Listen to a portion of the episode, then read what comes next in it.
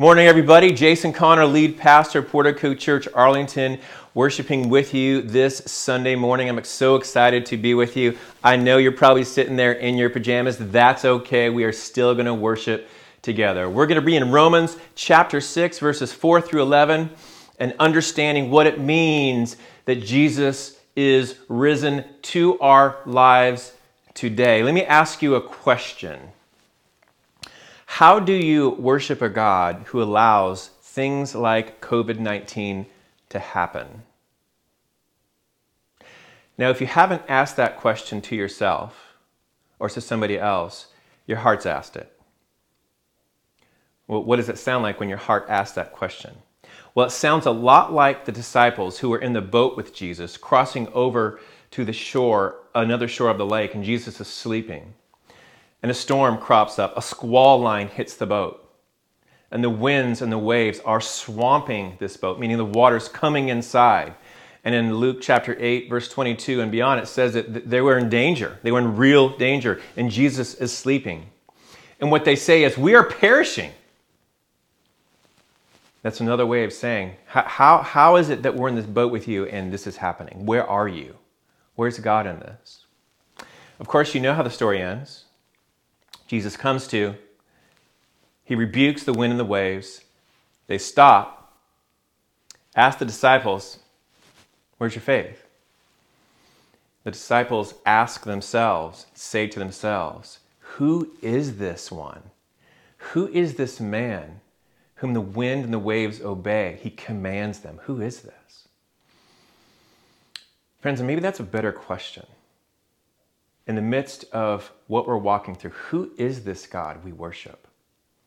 Who overcomes death is the risen King.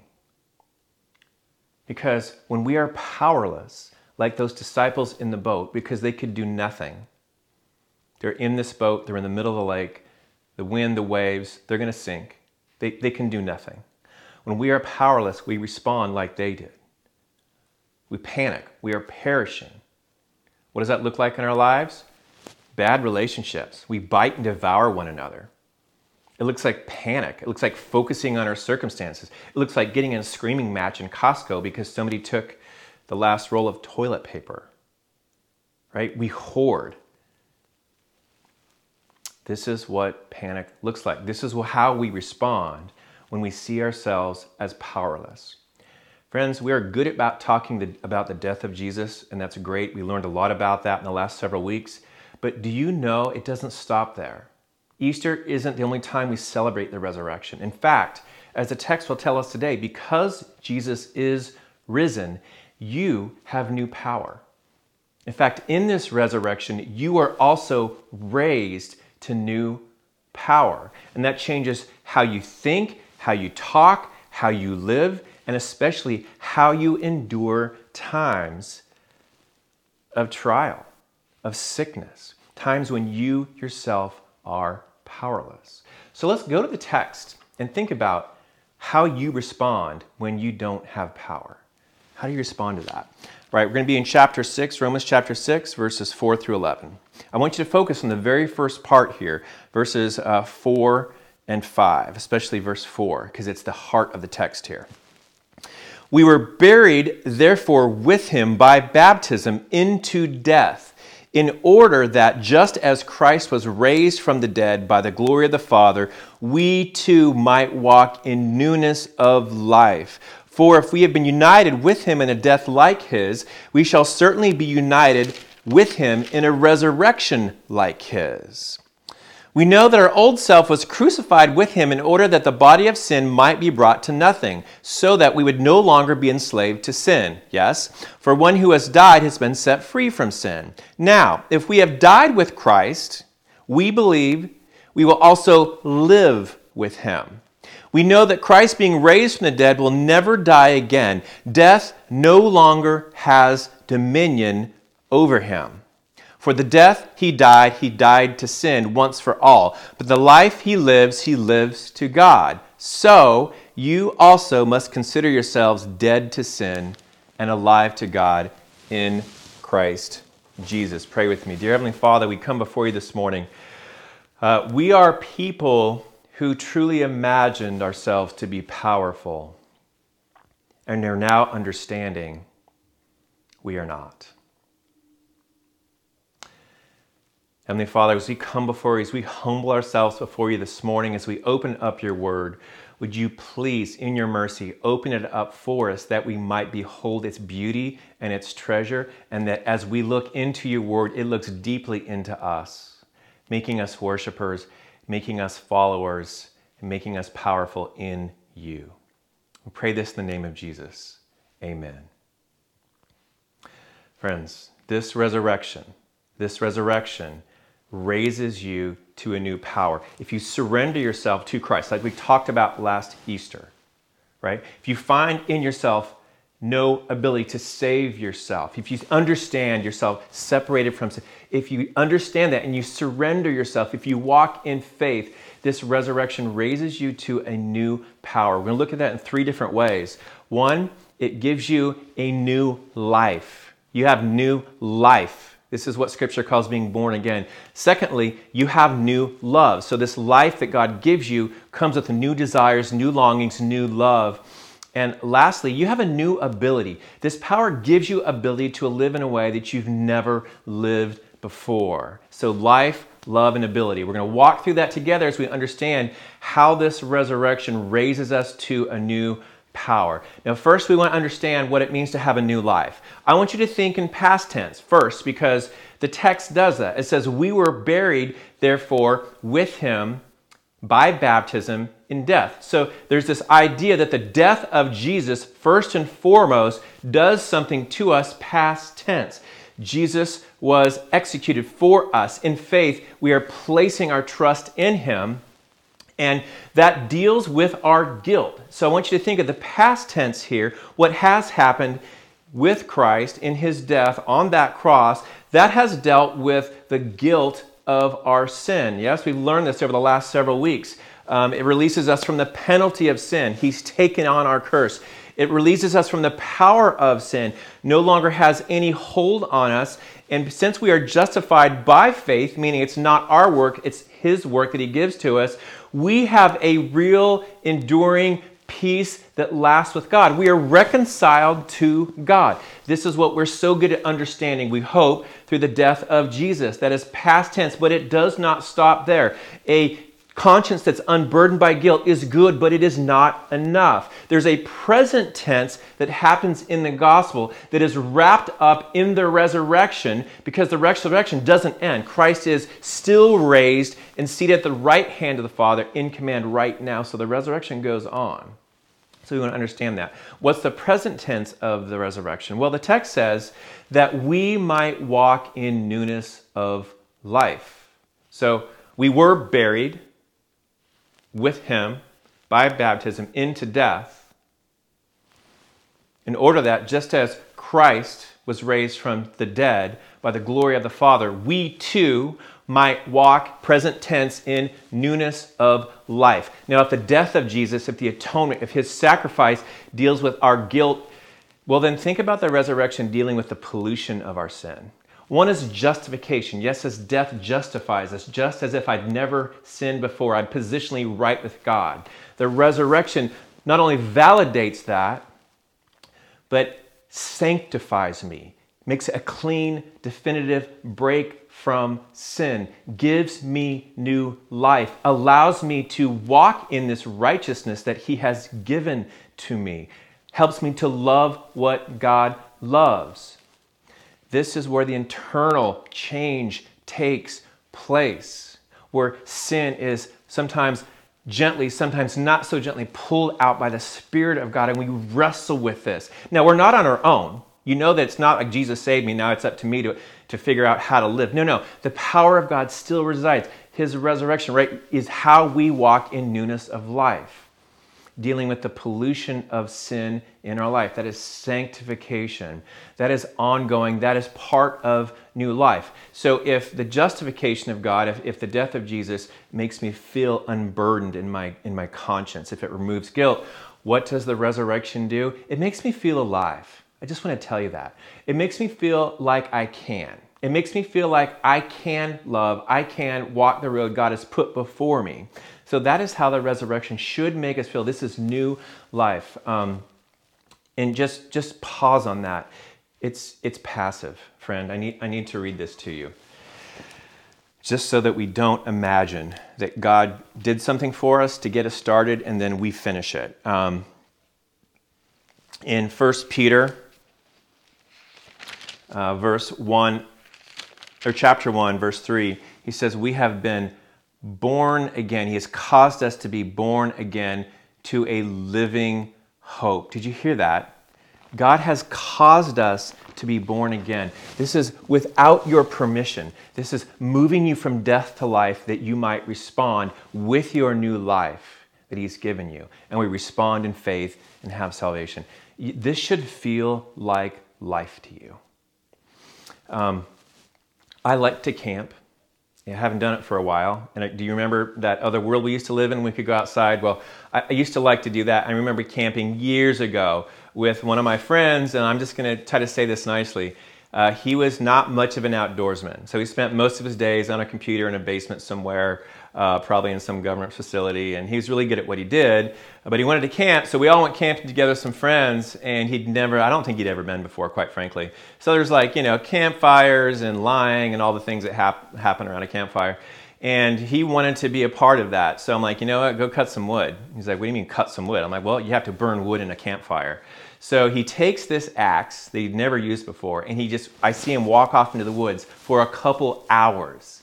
And I hear him just swinging away. And he comes back, you know, shirt off, like Lord of the Flies, like a bandana around his head, not big. And, he, and he's just like, I've, he literally said, I've never felt so alive in my life. I'm like, just because you cut wood. Um, friends, you have got to understand the power of God it should make you feel alive, but you're not going to experience it if you sit on your butt and don't do anything.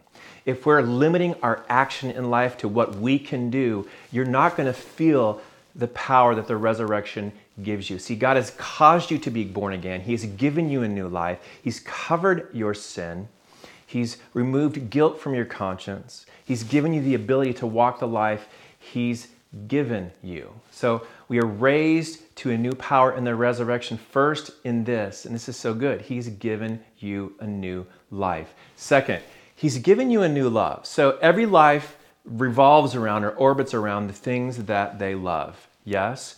Um, here's what culture will tell you culture is going to tell you today, right now, here's the only power you have. Here's how you have power in life. You look deep within your life. You look deep within yourself and you find what you truly love and you desire. And then you follow, you, you follow your heart and you boldly live out those desires. And thereby you build an identity that is uniquely you. That is the only power you have. We can't even do that anymore, can we? Not to mention, that is not true power because that depends entirely on your fleeting emotions. Here's what resurrection power says it's a different story. The resurrection says, Come and die with me. Look inside, look deep inside, and realize you don't have the moral capital to stand before God. We are all sinners. So come and die with me. Be baptized into my death. This is what this is what the resurrection power says to us. Die with me, and I will give you a new heart. And find your identity, find your righteousness, find your power, find your purpose in me. This is what the gospel says. This is how a new life begins to execute new love. God gives us a new heart. Let me take you to Ezekiel chapter 36. Uh, always going to the Old Testament because Jesus fulfills everything that was promised there. And here's a big fulfillment. Here's a big promise that God makes to us. This is Ezekiel 36, verse 26, talking about a new heart. He says, And I will give you a new heart and a new spirit. I will put within you, and I will remove the heart of stone from your flesh and give you a heart of flesh, and I will put my spirit within you and cause you to walk in my statutes. This is the idea that God, in giving us new life, gives us a new heart, a heart that resonates to what God loves, that resonates to God Himself. Friends, you can change your behavior all you want, but what you can't change is your nature. You cannot forge a new heart. Only God can do that. And He does it through the resurrection, He does it through new life. He gives you a new heart. If you are in Christ, you have felt this. You have felt this. And if you are not in Christ, I beg you to feel this. Tr- trust in Jesus. He will give you a new heart. So, what are a few things that the new heart does? Well, a new heart has new longings, yes? So, let me walk through a few of the longings that this new spirit born heart executed in the resurrection of Jesus gives you. What does this feel like? Well, first and foremost, you have a longing for God's word. Like Jesus said, man does not live on bread alone, but on every word that proceeds from the mouth of God. So the, the word of God starts becoming like food to you. Now, most of us really love food, right? I do. I don't go a day without eating unless I'm fasting, and then even then, that's really hard. So think about how much attraction, how dependent we are on food. So, one of the new longings of this new heart that God has given you in this new life that He has given you, that He's validated through the resurrection, is you have an affection for the Word of God, just like food. Uh, secondly, you love good works. You've heard this in Ephesians 2:10. Yes, we are His workmanship, created in Christ Jesus for good works, which He has prepared beforehand that we should walk in them, walking in newness of life. So, this new heart creates a new longing that you would do good, that you would bless others, not because you're earning God's favor, but because you have it, because it can't be taken away, because you're overwhelmed by this God who loves you to the point that He gives you everything new life and a new love. So you long to see other people blessed and to do good works. So, uh, well, thirdly, what's another longing uh, that God, this new heart that God has given us? Um, I would say a love for God's people. You just love the church. You just love His kids. You see this. And, and the church is just a big, raggedy group of people that have been swept up by God and, and given new life together and you love them. First John says that. We know, I think it's First John 3, we know that we have passed from death to life because we love the brothers. We love the saints. We love those who are at the foot of the cross with us. So that's a longing that your heart has. And lastly, you just long to please God. In your heart of hearts, you are no longer on the throne of your own heart. You are no longer the captain. You trust God. You love Him. You want to please God. Not so that we, He would save you, but because He has, because He has made you His child by His work. That is a new love, and you love Him. First Peter again makes a good understanding of this, where he says, Though you have not seen Him, you love Him. Right? This happens in this new heart. You have a new love. Um, and this all happens by the Spirit of God. Is that a shock? This all happens by the Spirit of God. In fact, that word newness, walk in newness of life, you only it's a weird word in the Old Testament or in the New Testament. You only see it twice. And the other place that's used in Romans 7, it's really connected to the Spirit of God. So there is no new life without the Spirit of God. So this new love is from a new heart. It creates new longings in your life. And it's the risen Jesus who's poured out the Spirit of God into your life that makes it possible for you to walk in newness. Um, let me just read Romans 8, chapter 8, verse 11, because it's a great summation of what I just said in regards to the Spirit. Romans chapter 8, verse 11 says, If the Spirit of Him who raised Jesus from the dead, yes, dwells in you, he who raised Jesus Christ from the dead will also give life to your mortal bodies through his Spirit who dwells in you. So, new life, new love, risen Jesus, fellowship with his Spirit. In the resurrection, you are raised to a new power. So, what's all this moving towards? You have a new power, you have a new ability. You can do things you've never been able to do before. Um, so, in this stay at home order, we are around a lot of people that we live with or we have lived with, but we've never really been around as much as we've been around them. Can we just say that? Um, and if you've had a roommate before, if you're living with a roommate, with which most of you are, or maybe married, well, let's just think about a roommate for a minute. Um, when you when you have a housemate, or you have housemates, one of two things happens. If you have a housemate, either you you um, you get so irritated by them, you, you say to yourself, you make this vow, I will never be like them. In fact, I'm going to be around them as little as possible. That happens sometimes, unfortunately. Or secondly, and here's what you hope happens, right? If you choose well. You really like this person. You really like this, this housemate. You know, you, they're different than you, but you respect them. And this is what will happen. They start to influence you. Yes? I've seen this happen before. I'm like, hey, I didn't know you listened to country music. Oh, I didn't know I listened to country music either. I guess it's my roommate because he's always playing country music. And so, oh, no, I guess I like it you get influenced by the relationships that are closest to you. This happens, it's normal. Sometimes people even change how they dress, how they look, how they talk. I've seen that happen before too. Simple fact of the matter is you're influenced by the people that you're in residence with. Now, why do I say that? Well, because as we just understood, this new life, this resurrection life that comes to us, this new love that comes the resurrection of Jesus, it is empowered by the Holy Spirit. Period. The Holy Spirit has taken up residence in your life. He is the life giver. He breathes life into you.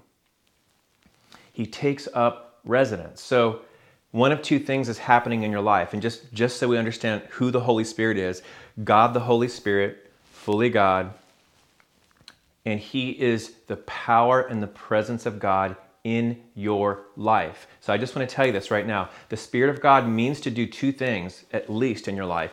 One is to influence you and to change you, and also to empower you. These are things that the Spirit of God does to you. So if we understood that to be in Christ, to be walking in faith, to actually walk in this newness of life that this text is telling us, requires you to be influenced by the one, capital O, who has taken up residence in your life. That is God, the Holy Spirit. That He dwells in you, that He dwells among us as God's people. So that the presence of power and the power of God, this is key to you walking in newness of life, friend.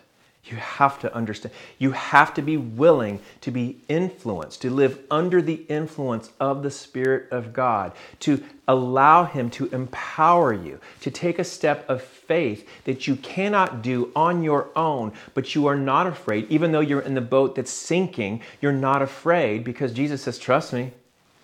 And instead of screaming over and over and over, we are perishing, which is normal, you pause yourself under the influence of the Spirit of God and say, well, wait a minute, who is this? Oh, he's the risen King.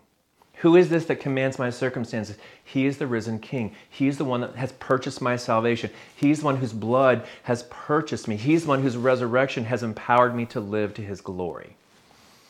That is what the Spirit of God is up to in your life. He's taken up residence in your life. So, what, is that re- what does that influence feel like? Well, let's just look at the text. Two things happen in the text.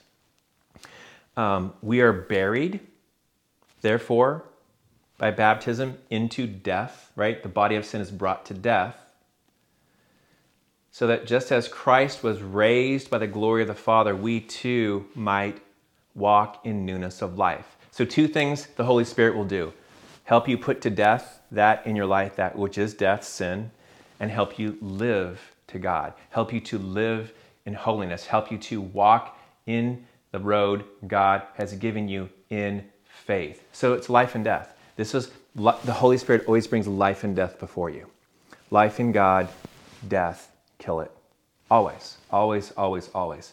Death to sin, live to God. Now, what could that be? Well, listen, friend, I don't have a time today to go through all the fruits of the Spirit.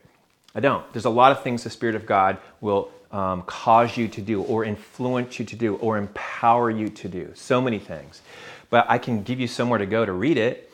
Galatians 5 is a great list of what you should put to death and also the fruits of the Spirit, what you should, should live to God into, what you should actually strive to see in your life, not in your own power, but by God's power because He calls you to it. So go, go read Galatians chapter 5. It's a great understanding of that.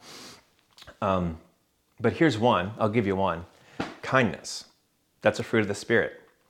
So if you want to walk in kindness, if you want to walk in newness of life, you have to put away sarcasm, bitterness, self centered assertion, taking shots at people behind their back. Stop worrying so much about what you need and start worrying about what other people's need. That's just one. That's kindness. That's kindness. So go see the rest of them. The Holy Spirit wants you to walk in this ability, and He will empower you, He will influence you to God's purposes in your life. This resurrection raises you to a new power, friend. Own it. God gives you a new life,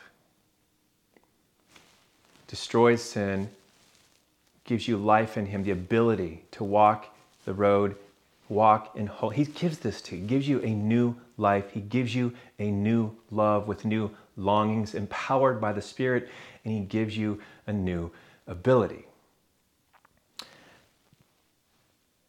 Where are you feeling powerless right now, today? Where? Where are you feeling powerless? I'm going to tell you right now, that's where God wants to meet you today. Well, what do you mean? Where are you saying, I can't?